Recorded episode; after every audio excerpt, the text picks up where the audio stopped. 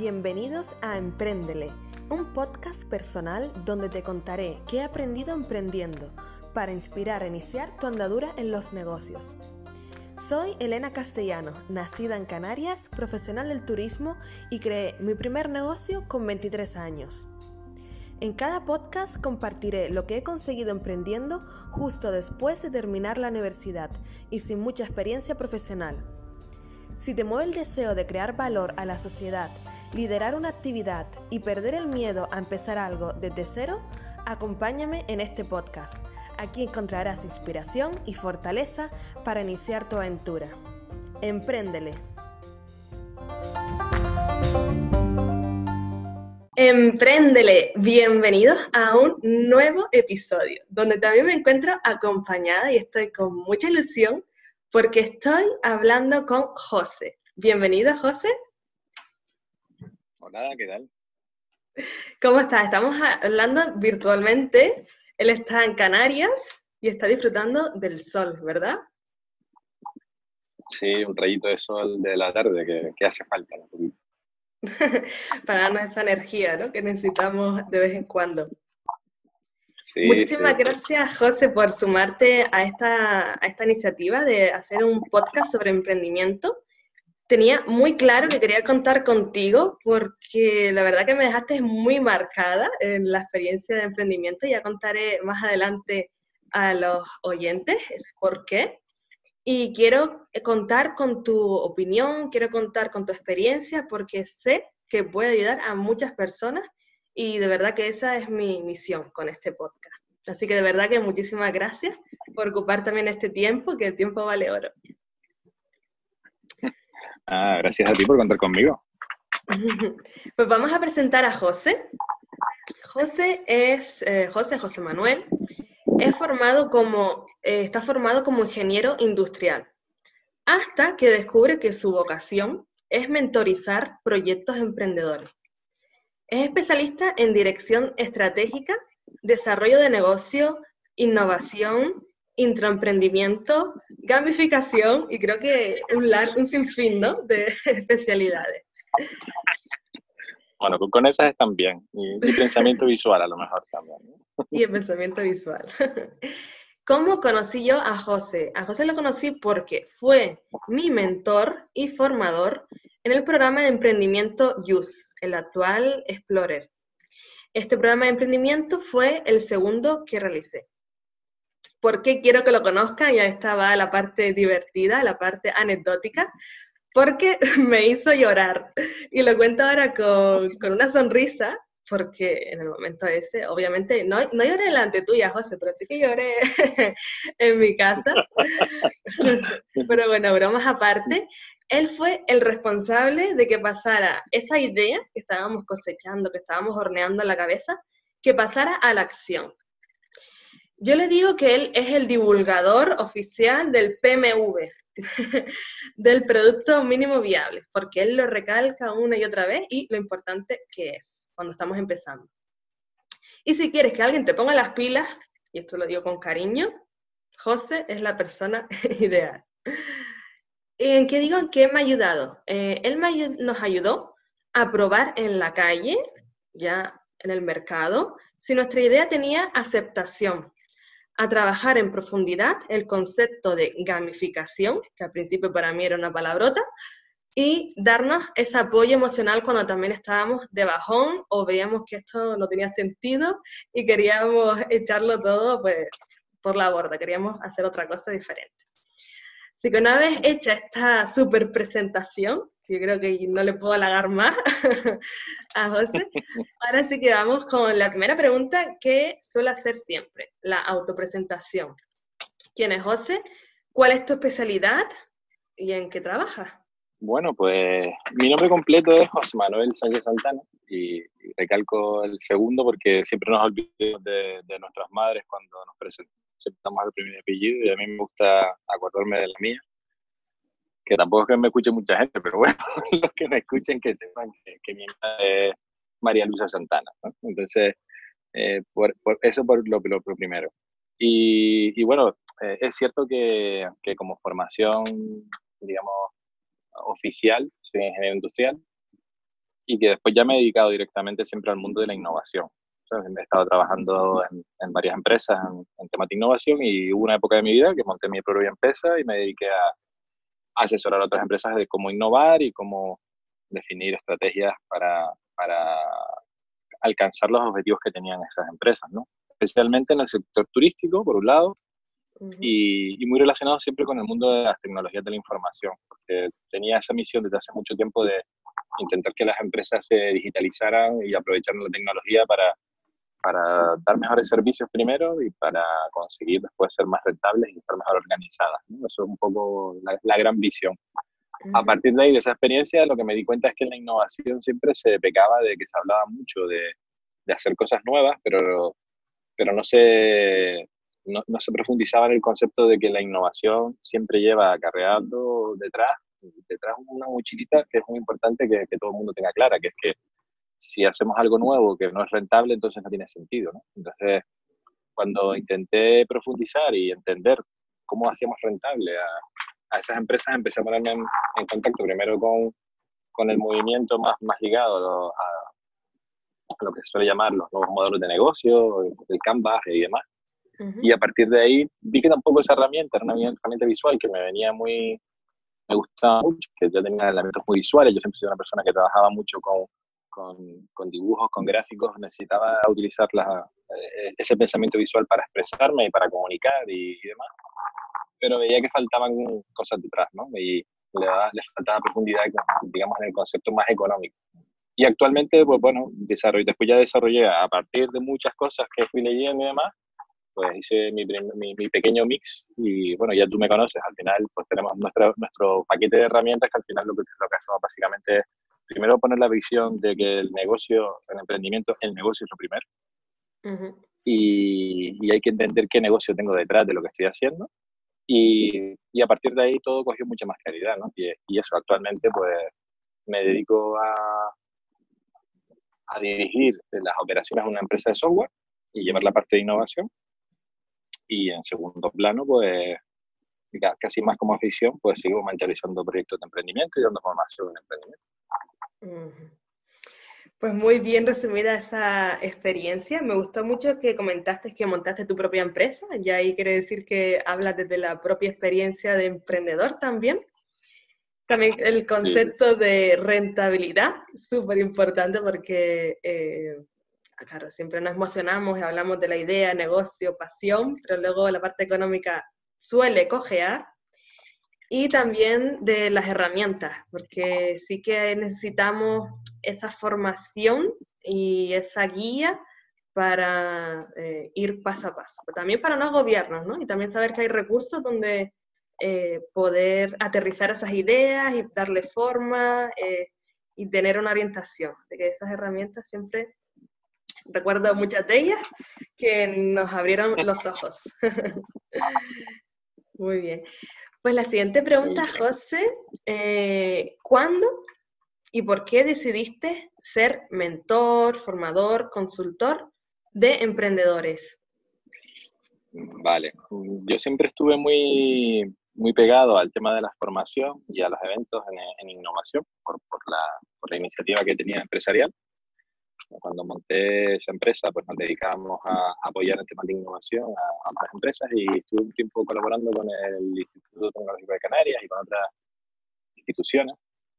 Y, y ahí cogí mucha experiencia y mucho contacto con la realidad de lo que son, ya no en la parte solamente de emprendimiento, sino en la parte de, digamos, de nuevos proyectos dentro de una empresa. Ahora mismo eso se está, se está convirtiendo en una, se está reconvirtiendo de lo que antes se llamaba de innovación a emprendimiento realmente.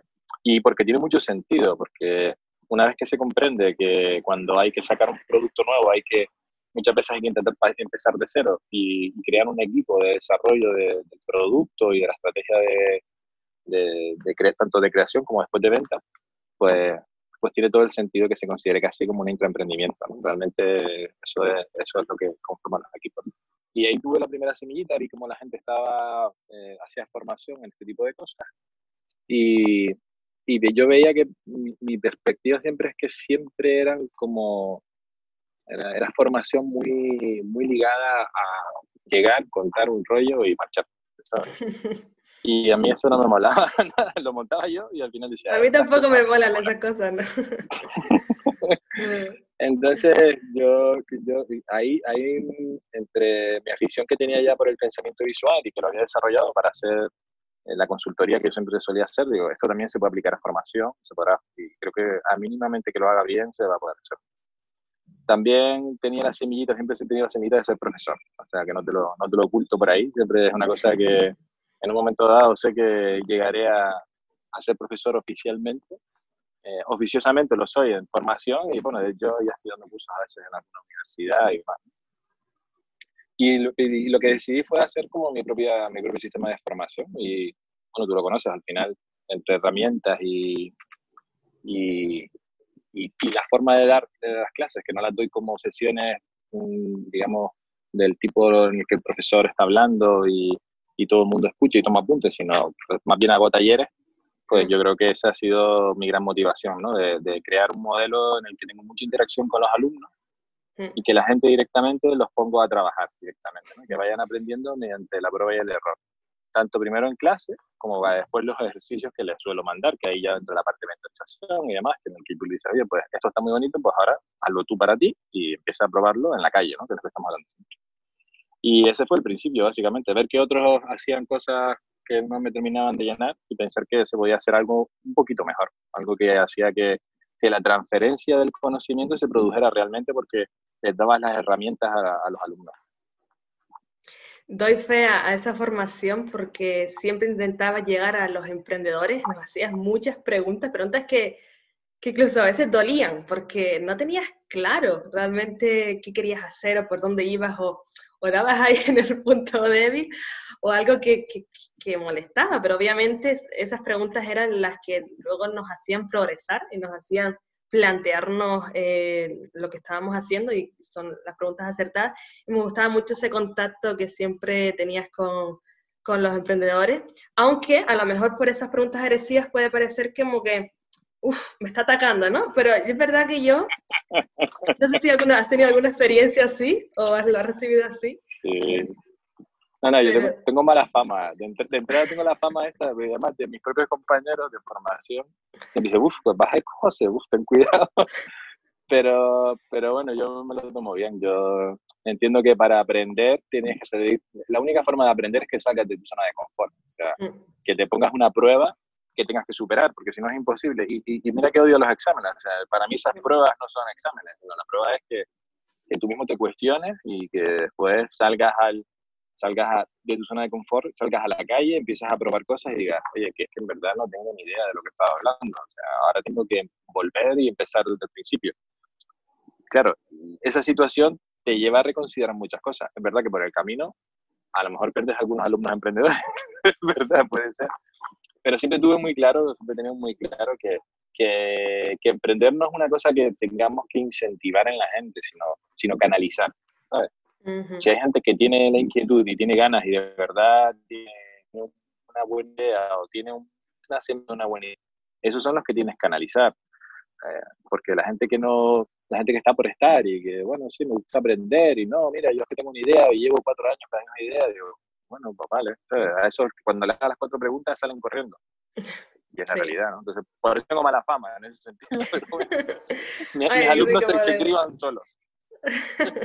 Ellos se van solos, ¿no? Tú no haces nada. No, pero es, cierto eso. pero es cierto eso porque al final te hace tomarte tu idea más en serio o, al final piensas, bueno, se queda en esa idea o tiro para adelante. O sea, si esta persona me está como tocando las tuercas, pues será por algo.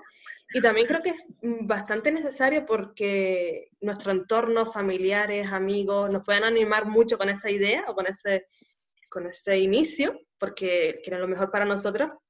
Sin embargo, falta esa dosis de realidad y sobre todo dosis de realidad ya pensando que va a ser un negocio al, final, ¿no? Se empieza como una idea y ya luego se evolucionará o no en un negocio. Efectivamente. ¿Y cómo ayudas a los emprendedores? Me comentaste que utilizas algunas herramientas para ayudarlos. Y también a lo mejor haces, bueno, tú haces también eh, sesiones eh, privadas de, de, mentoría con cada proyecto individualmente, que creo que también eso es eh, bastante interesante porque en las clases comunes puede ser que nos, la persona que tiene la idea no se abra tanto y ya, o tampoco se hable tanto de ese proyecto, pero sí que la, la parte privada, ¿verdad?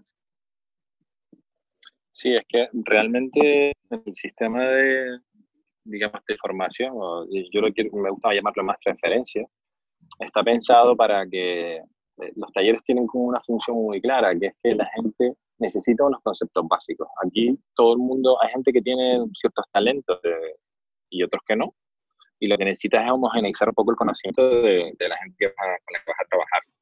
Y aunque tengan ciertos talentos o tengan cierta formación, incluso en ámbitos como administración de empresas o demás, que, nos llegan alumnos con, con esa, con esa formación, lo tienen desde una, desde una perspectiva muy, muy teórica, ¿vale? Entonces, lo que intentamos hacer nosotros es darle, eh, darles uno, una transferencia muy rápida de cuatro, de cuatro cosas, conceptos que tienen que ser claves para que empiecen a repensar cómo, cómo crear su idea de negocio.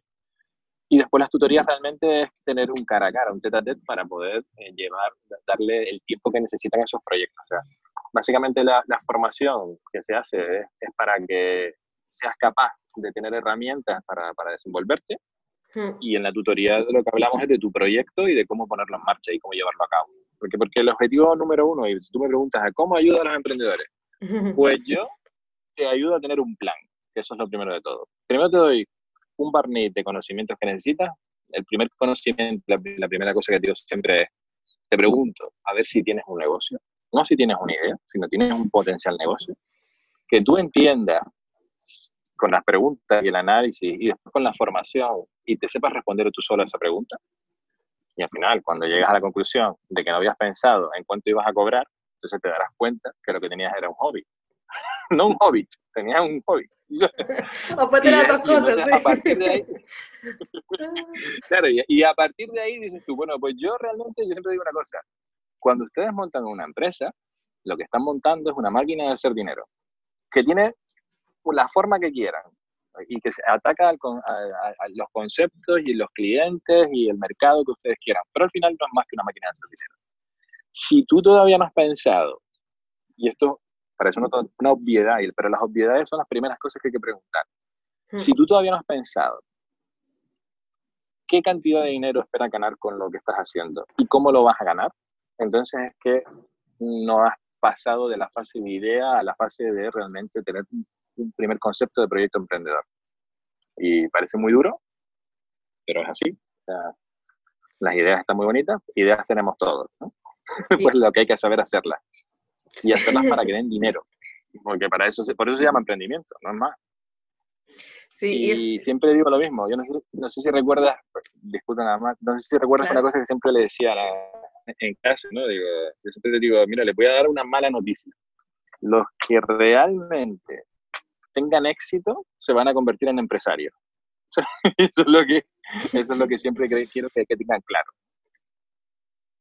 Pues sí, sobre todo que esas preguntas mm, vienen bien cuando se hacen a tiempo, ¿verdad? Porque así también nos, nos facilita tanto la labor de ustedes, que los formadores y mentores, y también la nuestra, porque así ya pasamos de lo ideal a, vale, me pongo serio o no, no quiero mucho rollo, no quiero estar pensando ahora en dinero, me voy a otra cosa mariposa, ¿no? Así que creo que, como quien dice, una torta a tiempo, ¿no? pues vale más que, ¿Ves? La verdad es que todo el mundo me dice que soy malo y pego tortas, ¿ves? Hasta tú lo estás diciendo. Pero yo, ah, sabes que te lo digo con un montón de cariño. Sí, sí, es un golpe de realidad. Es verdad que sí que a veces es un golpe de realidad.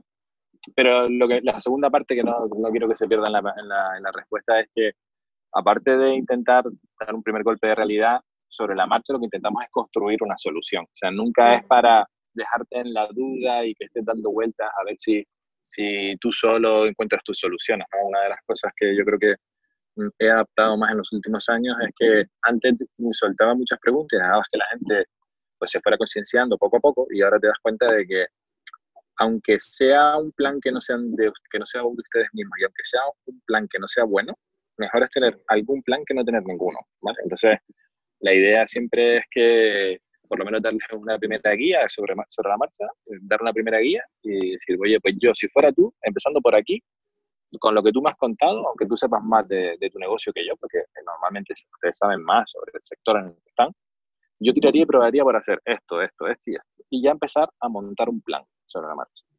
En ese, en ese primer feedback hace reaccionar a la gente y entonces ya no se lo toma como que le has destruido, sino que su idea de negocio, sino que ya empieza a cuestionar de forma positiva qué puede hacer con esos cachitos que le han quedado. Qué mal sonó eso. eh, sí, gracias, eh, porque realmente eres muy bueno eh, en, la, en estrategia y creando planes, porque también al principio estábamos así como con muchas ideas que no sabemos cómo empezar o, o por dónde ir o con esos miedos de hago esto, hago lo otro. Y como dices es, más, es mejor tener algo y pasarlo por escrito, esquema, eh, de la forma que nosotros queramos ejemplificarlo, para ya luego pasar a la acción. Y creo que eso es lo que al final mueve, sí. Y, de, y hablando de acción, eh, la siguiente pregunta eh, que te hago es la siguiente. ¿Por qué crees que algunos proyectos se quedan solo en ideas y no pasan a la acción? ¿Habrás tenido algunos casos de alumnos que tienen una idea y, y a lo mejor mmm, llega un momento que se bloquean o no saben mmm, cómo pasar a la acción o les da miedo? O sea, ¿por qué crees que pasa eso? Bueno, yo creo que cada, cada persona es un mundo y cada proyecto mm, suele serlo también, pero sí que hay algunas cosas comunes, ¿no? La primera, pues es lo que te digo. Cuando, el primer paso es cuando se empiezan a plantear realmente, y siempre te digo a todo el mundo que haga las cuentas de la vieja. Y las cuentas de la vieja yo les enseño cómo hacerlas. Les digo, oye, estas son, las cosas se tienen que ver desde la perspectiva de una empresa, se ve cómo, hay que, cómo se mueve el dinero dentro de una empresa. Y se mueve de cinco formas, ¿no? Los ingresos, cómo se generan los ingresos, cuáles son tus costes de producir tu actividad o tu producto, cuáles son los gastos que, que, que, que, tienes que cubrir para mantener la actividad aparte de la propia producción, y que vender, que tener pues, los suministros que necesitas y demás.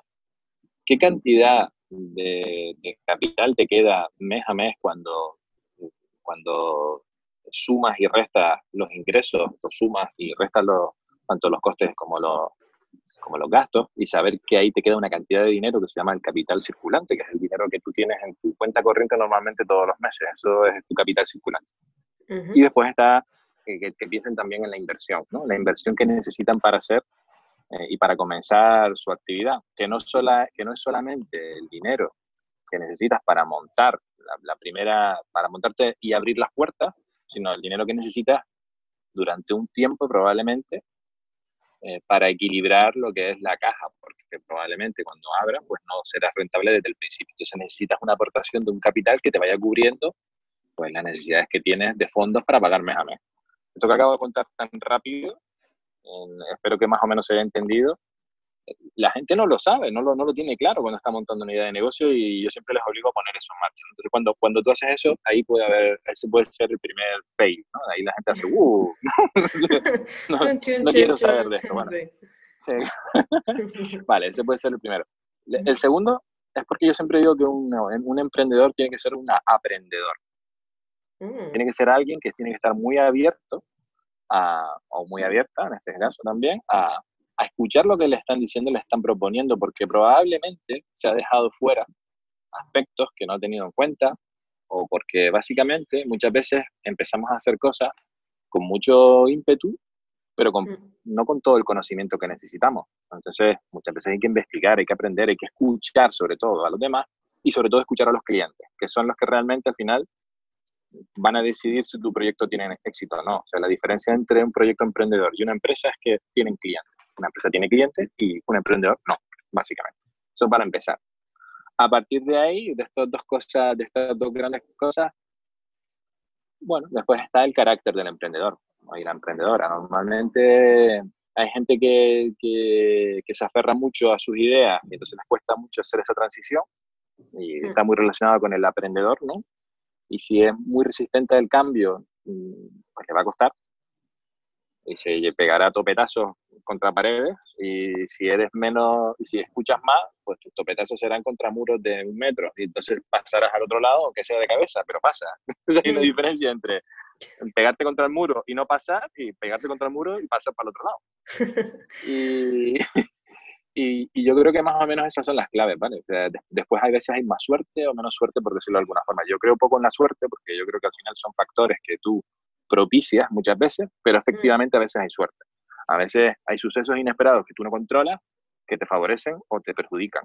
Y el caso ahora mismo, pues lo tenemos delante, ¿no? O sea, hay gente que lleva previendo que iba a pasar, pues, una, una pandemia mundial. Pues los que llevaban previéndolo durante un montón de tiempo no sabían a lo mejor en qué momento se iba a dar, ni cuál iba a ser, ni qué efecto iba a tener en la sociedad. Pero estarían más preparados que los que no lo habían hecho. Y esa es una realidad. Entonces, una cosa como tan negativa como puede ser esto, pues ha propiciado que ciertos negocios despeguen. Y hay otros negocios, pues que tanto por el sector que, que se le paraliza, tanto desde el punto de vista del Estado que paraliza la, la actividad, o porque al final los clientes pues ya no, no les interesa el tipo de servicio que tienen, pues les ha venido mal. Y esa es la realidad. Hay gente que ahora se está reinventando Y, y, les va a venir muy bien y hay otros que les va a venir muy mal. Y, la realidad es que el cambio es un cambio paradigmático. ya no se junta con todo el cambio climático, etcétera, etcétera. Y vamos a tener que enfrentar pues nuevas, nuevos retos. Y, por eso el espíritu emprendedor en este caso es uno de los espíritus que yo creo que, que hace falta, porque básicamente te va a dar, tienes las herramientas, ya estás acostumbrado a escuchar, a saber que, que las cosas van a cambiar y que no las vas a controlar del todo, pero que te vas a tener que saber mover en ese entorno cambiante. Para mí justamente esa es la definición de, lo que puede ser un, emprendedor. Y, que si no tienes esos, si no tienes esos ingredientes, te va a costar mucho más y, puedes abandonar en cualquier momento. Sí, como aprender a, caminar por esas arenas movedizas, ¿no? Que, quizás el emprendedor pues ya asume ese riesgo de, de, que quizás no todo pueda salir como él piensa o pues, saber que puede ser duro y a la misma vez también muy gratificante.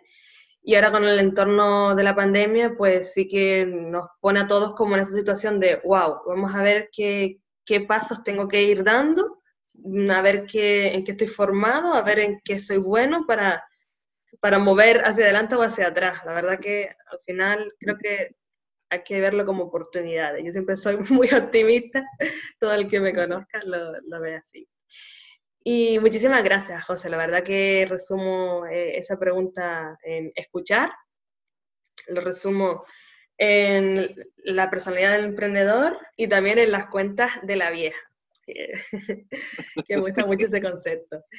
Y pasando a, a otra pregunta que ya no es una pregunta, sino es una consulta que me llegó de un seguidor del podcast, me pareció muy interesante y pensé, creo que José puede no sé si aconsejarle, eh, pero sí que puede decirle algo que le pueda ayudar.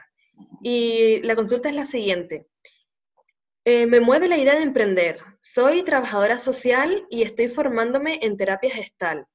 Hasta ahora he hecho talleres de crecimiento personal de prueba y con aportación voluntaria. Pero ahora no tengo estrategia. Necesito hacer algo y focalizarme. Además, siento que debo usar mejor las redes sociales para darme a conocer. Ahí se queda la consulta. Y por lo que yo intuyo, es la parte de la estrategia, el plan que estábamos hablando antes. No sé si quieres responder por ahí. Sí, efectivamente. Sí, bueno, eh, realmente no, suelen haber recetas para, para, las cosas, pero sí, al final, si tienes experiencia, pues tienes líneas de trabajo como muy claras y, y que puedas hacer, ¿no? Eh, ustedes tienen, ahora mismo tú tienes una experiencia muy, muy clara y además tiene, entiendo como un enfoque muy claro, que es el tipo de terapia que estás usando. Y yo te puedo decir que tengo, tengo una experiencia con una emprendedora que, que tiene una consulta de psicología, pero también con una, con un, enseña un método muy específico y con la receta que un poco que trabajamos juntos le está yendo bastante bien y al final es que eh, y, más que ella se anticipó porque no estaba dando, eh, no estaba dando estos cursos presenciales, sino lo daba online, ¿no? Entonces, básicamente lo que te puedo decir es, eh, sí, hay que trabajar en, un primer plan para hacer algo. El primer plan sería realmente empezar por, por formalizar un curso con un formato muy claro y con, y con un contenido muy claro. Y aquí estoy, sé, que soy un poco pesado, pero es lo mismo que le decía a mi querida amiga Elena. Tú tienes que decir, tienes que partir de una primera experiencia en el que tú pruebes que el cliente acepta eso. Y yo creo que eso ya tú lo has hecho, ya tienes una primera ya tienes una primer taller de, crecimiento personal y lo has probado con aportación voluntaria, que justamente es el mismo paso que siguió Elena. Sí. y a partir de ahí tú tienes que complementar. Dices, bueno, pues ¿qué me faltaría a mí para tener un producto realmente de calidad y que la gente quiera pagar? Y entonces cuando lo haces, pues ya, ya lo formulas de una forma y le buscas cuál es la rentabilidad. Tienes que verle la rentabilidad económica. Tienes que tener en cuenta que al final, aunque sean horas tuyas, lo más importante es que sepas, tengas muy claro cuánto tiempo vas a estar y, y, cuánto tiempo vas a invertir, no solamente en, en, la preparación, sino también en las ventas que vas a tener que, que, que, generar para poder hacer el curso. O sea, al final tú me dices, no, es que van a ser 10 horas de curso y voy a cobrar 30 euros la hora. Vale, pues son 300 euros, pero es que tienes que tener en cuenta que he estado 20 horas preparando el curso y otras 20 haciendo toda la parte de ventas, con lo cual el rendimiento que le vas a sacar es muchísimo menor al que tienes pensado en la cabeza. Pero eso lo tienes que ver como una inversión, y es a lo que me refiero. Una vez que tú ya lo hayas hecho una vez, vas a aprender un montón y la siguiente vez que vayas a hacer el curso, ni vas a estar, vas a retocar los contenidos, pero ya los tienes hechos y vas a poder, digamos, escalar ese, ese, curso que estás haciendo. Y ese es el principio. Entonces, yo partiría de un primer curso, como lo tienes, buscar el formato online, buscar una pequeña estrategia online que quieras poner en marcha, empiezas a ver cuáles son, cuál es el perfil de tus potenciales clientes, empiezas a buscar en redes sociales o como lo quieras hacer, dónde los puedes encontrar y empezar a hacer campañas gastándote un poquito de dinero probando cada una de las cosas que quieras hacer. O sea, pues si hago un anuncio de este tipo, si hago pues un post, un post de este tipo o pongo un podcast hablando de no sé cuánto, que los empiezas a promocionar y que siempre lleven a una inscripción o una información de tu taller. Y esa sería una forma de empezar.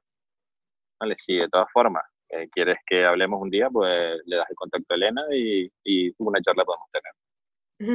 Oye, pues muchas gracias, eh, Manuel. Yo creo que, Manuel, José Manuel, yo creo que esta, esta respuesta puede servir tanto a ella como a otros eh, emprendedores que se encuentren en una situación bastante parecida en la que hayan probado algo y ahora no sepan hacia dónde ir. Me parece que también aplica para otros, eh, otros emprendimientos, negocios e ideas. Muchas gracias, la verdad que estás aportando aquí muchísimo.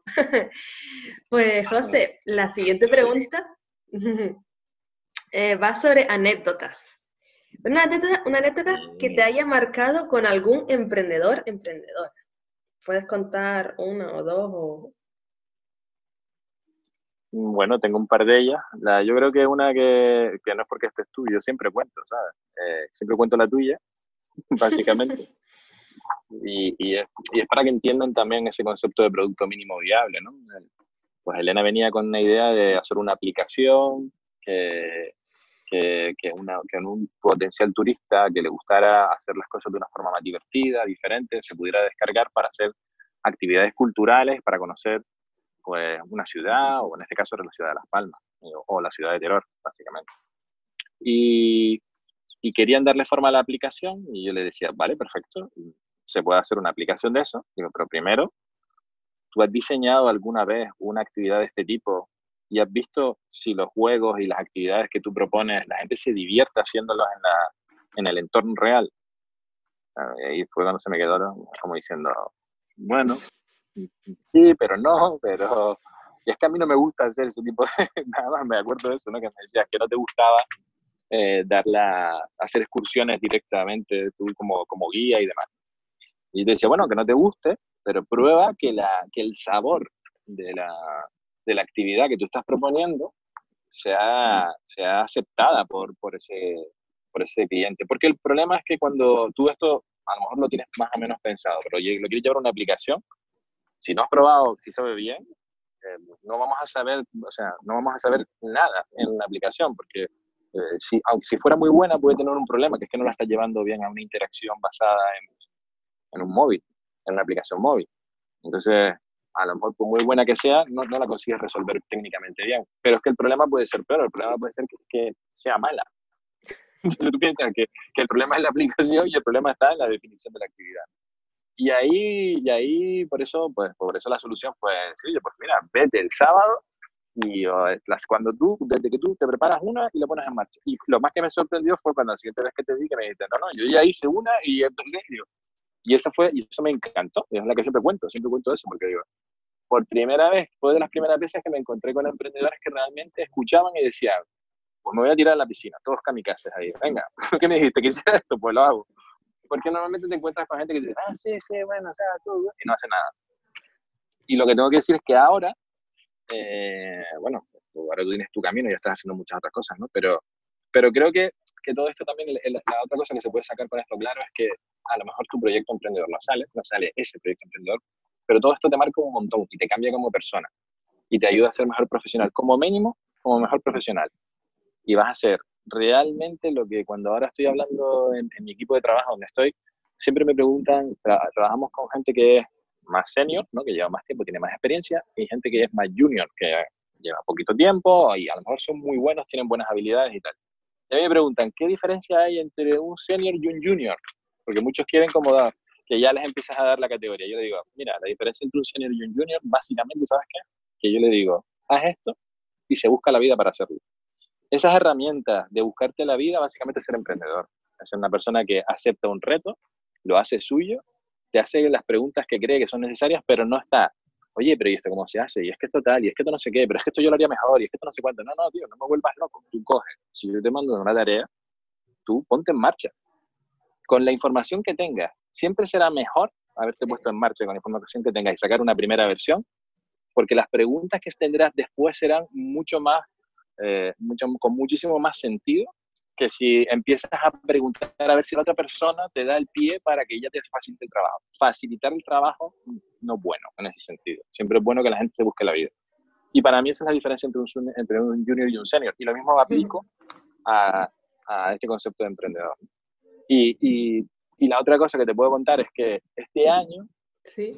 en un programa que estamos trabajando también con, con, en este caso con la Fundación Parque Científico Tecnológico, eh, se llama Retate, turismo, pues me ha sorprendido que la mayoría de personas han conseguido, son de este perfil. O sea, que les has puesto el reto en, encima de la mesa y vamos, se han tirado, se han tirado de cabeza. Yo sé que también después, después del Just, ¿te acuerdas que tú estuviste también otro con la Fundación Universitaria? Que, que, también conseguimos un muy buen grupito y hubieron como cinco o seis proyectos que, que probaron cosas y, y algunos todavía están funcionando, como el de Juan y, bueno, Juanmi fue antes, como el de como el de Abocado Surf y demás, que son gente que, incluso ha tenido buenos negocios y demás. Eh, pero, pero siempre, o sea, lo que es muy raro es conseguir un grupo de gente que se acompañe mutuamente. Y yo creo que ese es el concepto que se busca después también de tanto un coworking y demás, ¿no? Y es la otra cosa que yo valoraría como a nivel de experiencia. No solamente cuando lo tienes con un emprendedor, sino cuando tienes este, este feeling y esta, y esta armonía un poco de, mental de qué es lo que tienes que hacer con un grupo de personas, se genera después, que es lo que le pasa a ustedes también, se genera un grupo que se apoya muchísimo. Y eso es brutal. ¿no? yo me quedaría con esa otra experiencia porque me parecen dos experiencias buenísimas. O sea, esas dos veces que hemos conseguido grupos de personas que después se ayudan y no hacen falta que, que estemos nosotros detrás, sino que se apoyan, se comparten sus experiencias, sus malas experiencias, o lo que fuera. Sí, sí, se forma como esa sinergia de apoyo y de entendimiento, porque creo que es vital, vital porque uno se monta sus castillos, luego nos apoyan emocionalmente amigos, familia, pero luego uno no sabe si al final está como haciendo lo correcto, lo ponemos entre comillas, y cuando estás acompañado de, de otros emprendedores que saben que están en situaciones parecidas, ahí ya surge mm, la amistad y, algo mejor más bonito, no sé, como esa empatía que, que sabes que no puedes tener con, con, cualquiera. Así que me alegra un montón que hayas conseguido un grupo el que estén todos así tan cohesionados y que todos estén como, quizás hemos sido ese efecto dominó, uno empezó y dijo, ay, pues yo también, y ustedes consiguieron esa dinámica que, que, creo que es magia también. Nosotros siempre decimos, siempre decimos que, que, que depende muchísimo de del grupo y de los emprendedores, porque yo puedo haber hecho 20 cursos ya, ¿sabes? De este tipo. Y, y, esto no pasa, ¿sabes? La realidad es que pasa muy poquito. Entonces, cuando pasa, no es... Sé que, o sea, no, no digo que nosotros, porque la voy a hacer, vamos a ser humildemente falsos o falsamente humildes, ¿no?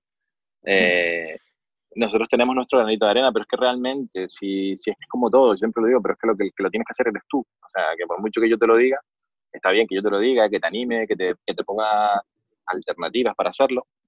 Hmm. como digo yo, digo todo el equipo que está detrás. Eh, pero la realidad es que el que lo tiene que hacer es el protagonista. El protagonista es al final el que utiliza ese, e, e, esa ayuda para, para, encontrar su camino, porque ni siquiera hacen exactamente, nunca hacen exactamente lo que te dicen, porque las cosas cambian.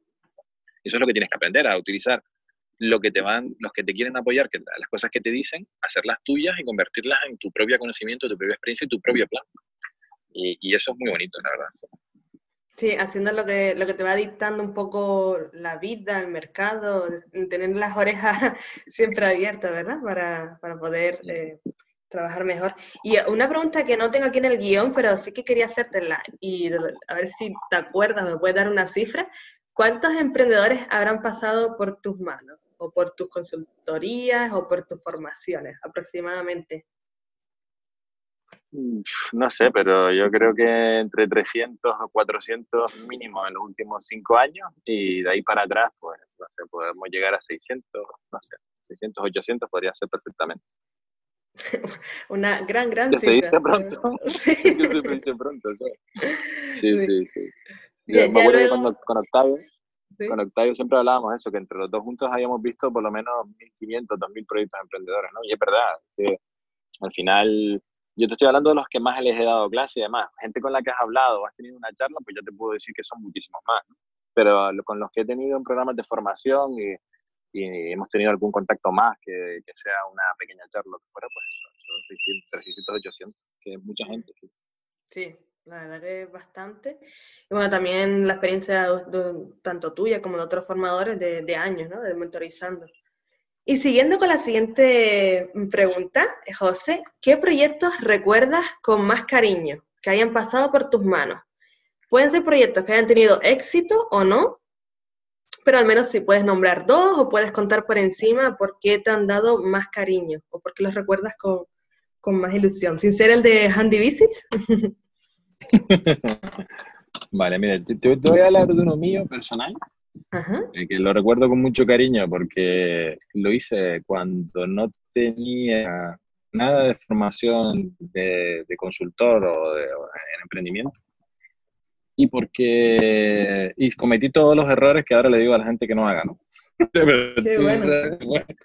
Brutal, ¿no? Se llama, se llama bueno, Canaria, por ahí todavía está la marca y de hecho después se recicló y la estaba usando el Cabildo con para los grupos de turismo activo y de, y de, y de alojamiento rural.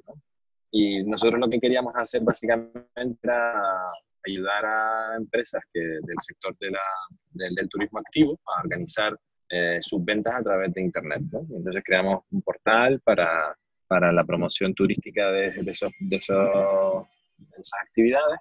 Y el reto más grande fue, y lo que nos costó más, y fue el, el, error, entre comillas, eh, fue intentar cambiar cosas demasiado temprano, ¿no? Era un sector en el que aquí no estaba desarrollado, se había, perdón, vamos a decirlo al revés, se había desarrollado en base a autónomos que fijaban una, su oferta de, excursiones en base a, la capacidad que tenían ellos de atender a los, a los, turistas en tiempo y forma y que decidían si se hacían actividad cuando tenían un número de, de turistas y un poco en un acuerdo muy cercano, ¿no? Entonces, estructurar esas actividades eh, para que se pudieran realizar, mm, digamos, periódicamente y que tú pudieras venderlas, por tanto, porque si no, tú no puedes vender una actividad que no es periódica. Entonces, fue un reto y de hecho hicimos un, eh, en su momento, pues, pues, hicimos una investigación, pero no encontramos y, y desarrollamos tecnología que probablemente pues no sé si en aquella época fue novedosa, para nosotros lo fue y a lo mejor el error también fue intentar desarrollar tecnología, pero nosotros tenemos un, teníamos un, eh, teníamos un portal que tenía su, propio, su propia eh, sus propias reservas con las especificidades de las empresas de aquí, ¿no? O sea, Eso era como tener un motor de reserva propio, desarrollado de cero y demás. Actualmente eso se puede resolver de otra forma. Yo no sé si en aquella época realmente lo teníamos. Estamos hablando de 2000, del año 2010, 2011, una cosa así. Y probablemente lo, lo hubiera. Pero nosotros no lo investigamos y lo desarrollamos de cero, ¿no? Entonces ya fue complicado. También fue intentar cambiar eh, o pedir a las empresas que evolucionaran a un modelo de poner unas actividades de forma periódica. Claro, es que eso es no escuchar a tu cliente, ¿no? Pero, pero es que realmente eh, era la necesidad. Nosotros vimos cómo se hacía en otros sitios, es que en otros sitios es que la única forma de venderlo es hacer. Mm. Claro, ¿qué hace? Le estás imponiendo una forma de hacer cosas a gente que no lo quiere hacer así. Entonces fue una lucha. Y cosas que hicimos bien fue, pues yo creo que, que movimos más o menos bien. Eh, cuando fuimos el grupo de, de, los que íbamos a hacer los, eh, digamos, los promotores, eh, teníamos un programador, estaba yo y estaba un, alguien con mucha experiencia en, en agencias de viajes y que había montado su propia agencia de turismo activo, pero especialidad en surfing, ¿vale? Entonces yo creía que teníamos un buen equipo, que teníamos un equipazo para, para hacerlo, ¿no? De hecho, queríamos que se uniera otra persona de marketing que al final no le interesó y, bueno, pues con el tiempo después no, nos tiró un poco las piedras diciendo, coño, me dejaron fuera. Y yo, no sé si te queríamos meter y tú no querías, ¿no?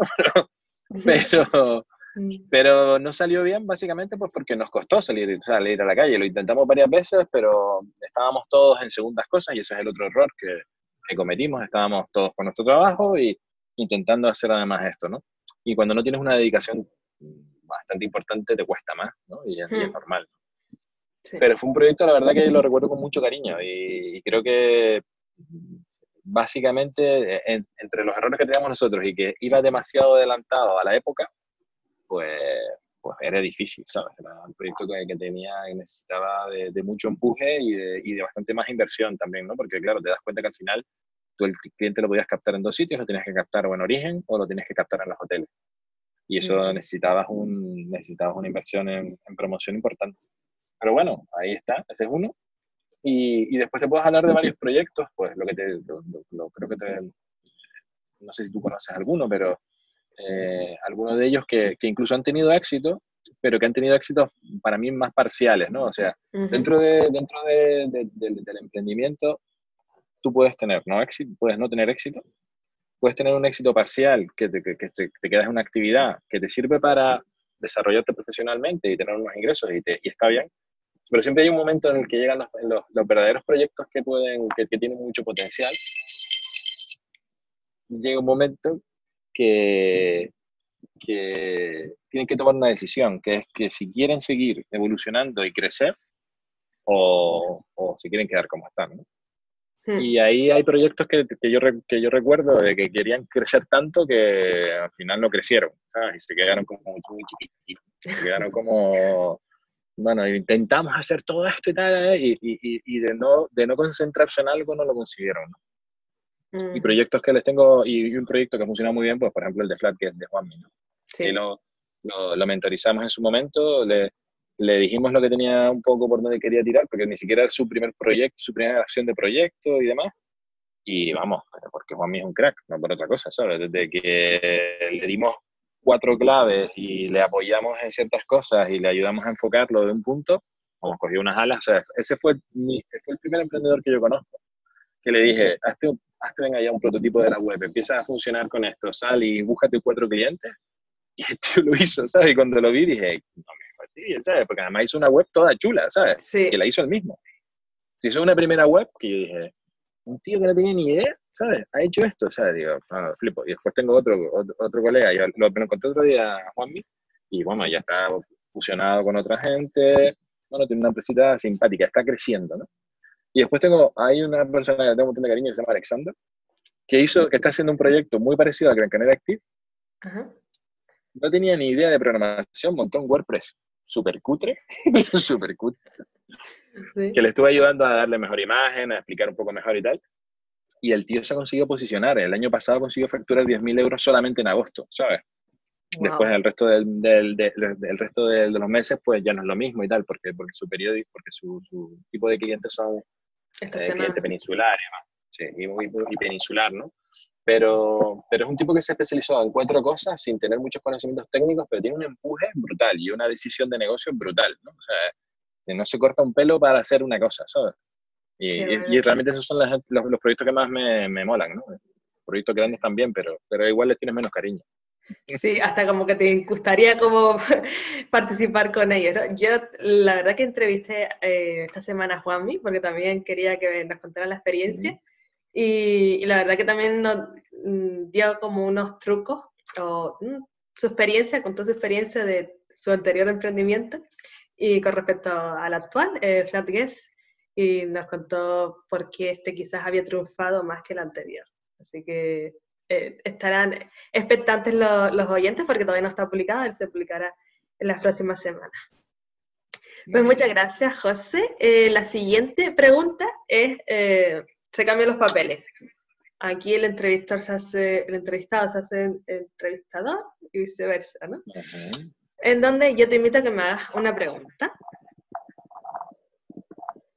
Bueno, pues, yo, a mí lo que me gustaría saber es un poco desde la perspectiva de, la gente que ha estado trabajando con nosotros, más allá de un buen trato y que nos llevamos bien y tal, pero saber realmente que, si pueden hacer un poquito de balance del impacto que, que, ha tenido la experiencia a lo largo del tiempo, ¿no? Que, más allá de si el proyecto sale bien o no, pues sí, sí un poco las hipótesis que, yo estaba poniendo antes sobre la mesa, que creo que es una cosa que sirve mucho a nivel profesional, pues, pues ¿cómo lo ves tú, no? Si realmente crees que eso es así o que, que bueno, realmente que dirige la pregunta hasta donde tú quieras, ¿no? O sea, tanto profesional como personalmente o lo que tú quieras.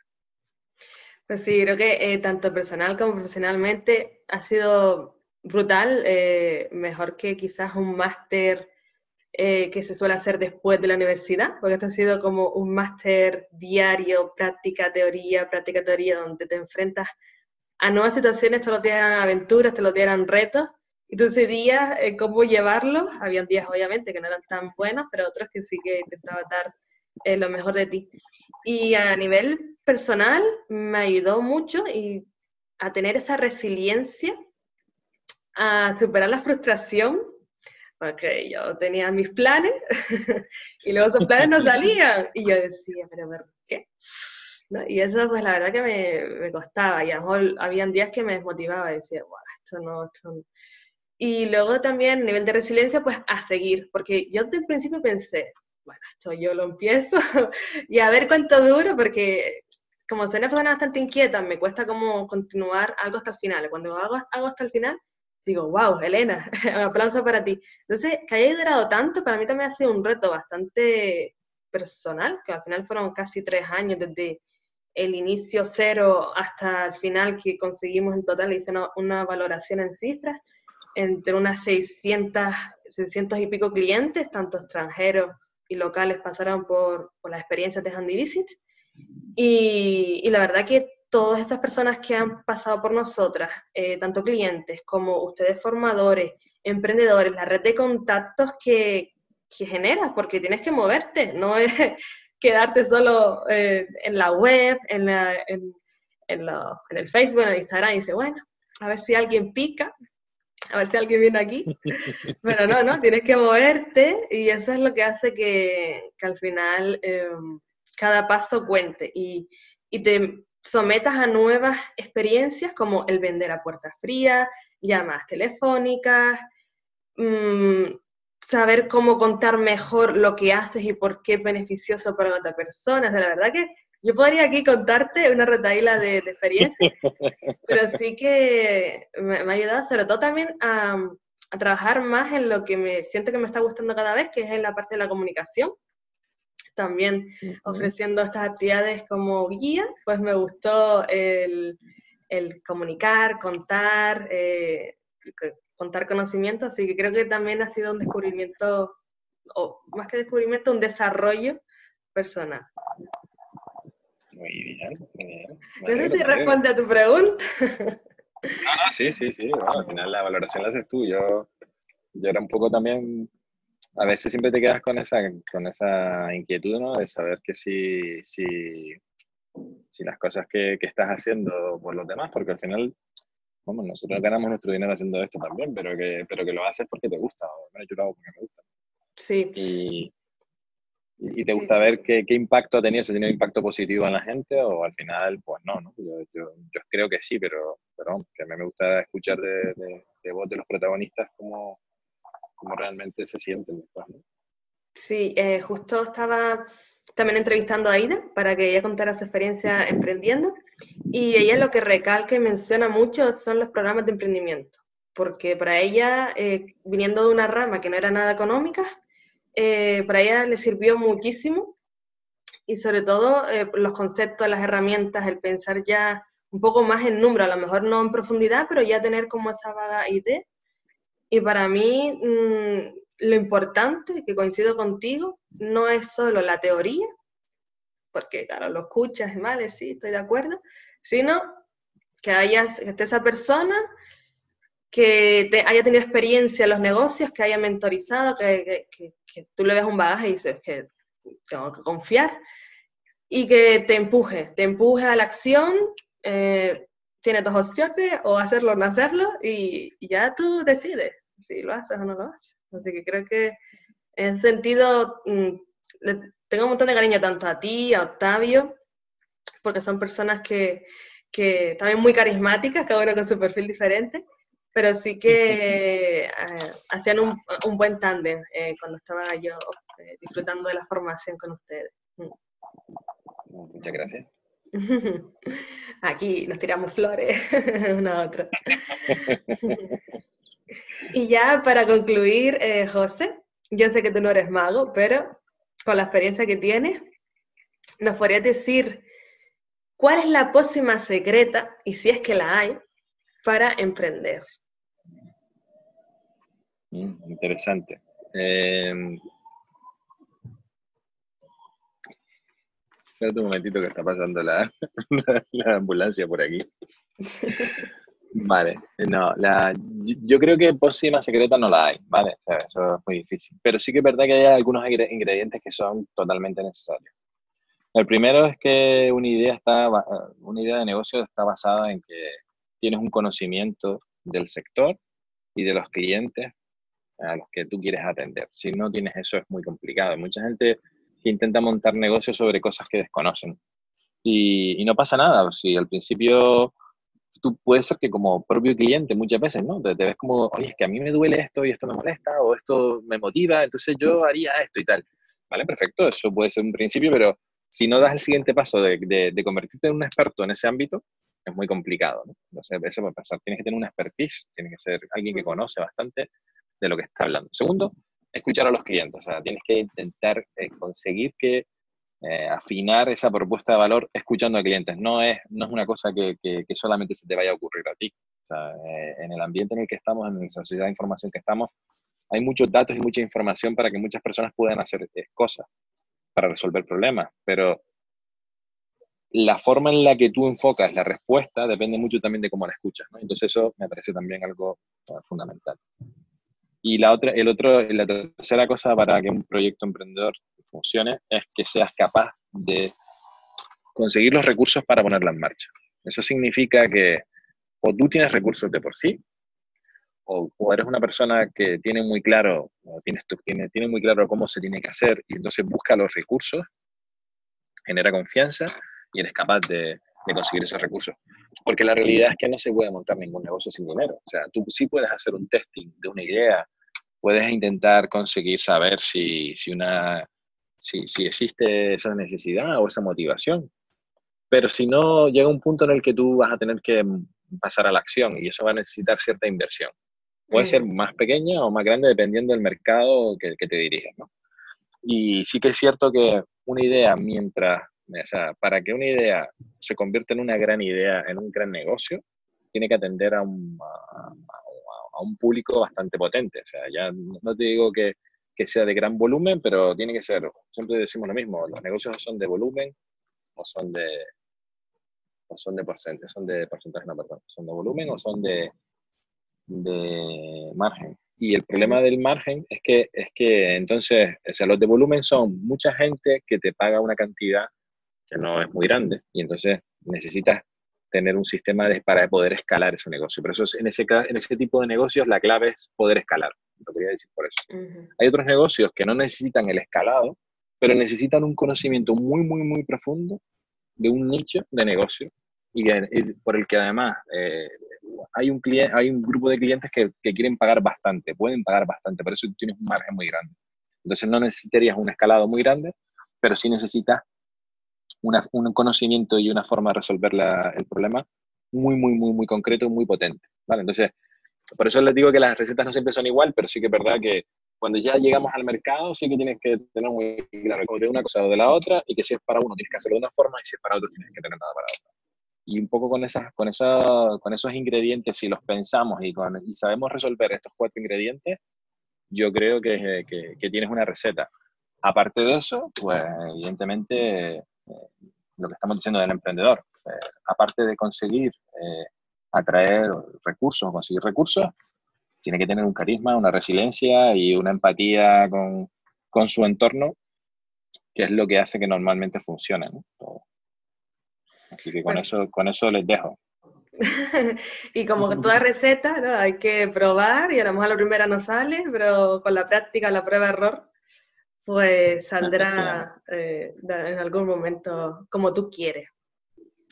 Y también, bueno, eh, si quieres dar a, conocer esa receta, pues tienes que probárselo a lo mejor a tus familiares, a tus amigos y que ellos también te, te digan la verdad con ese emprendimiento.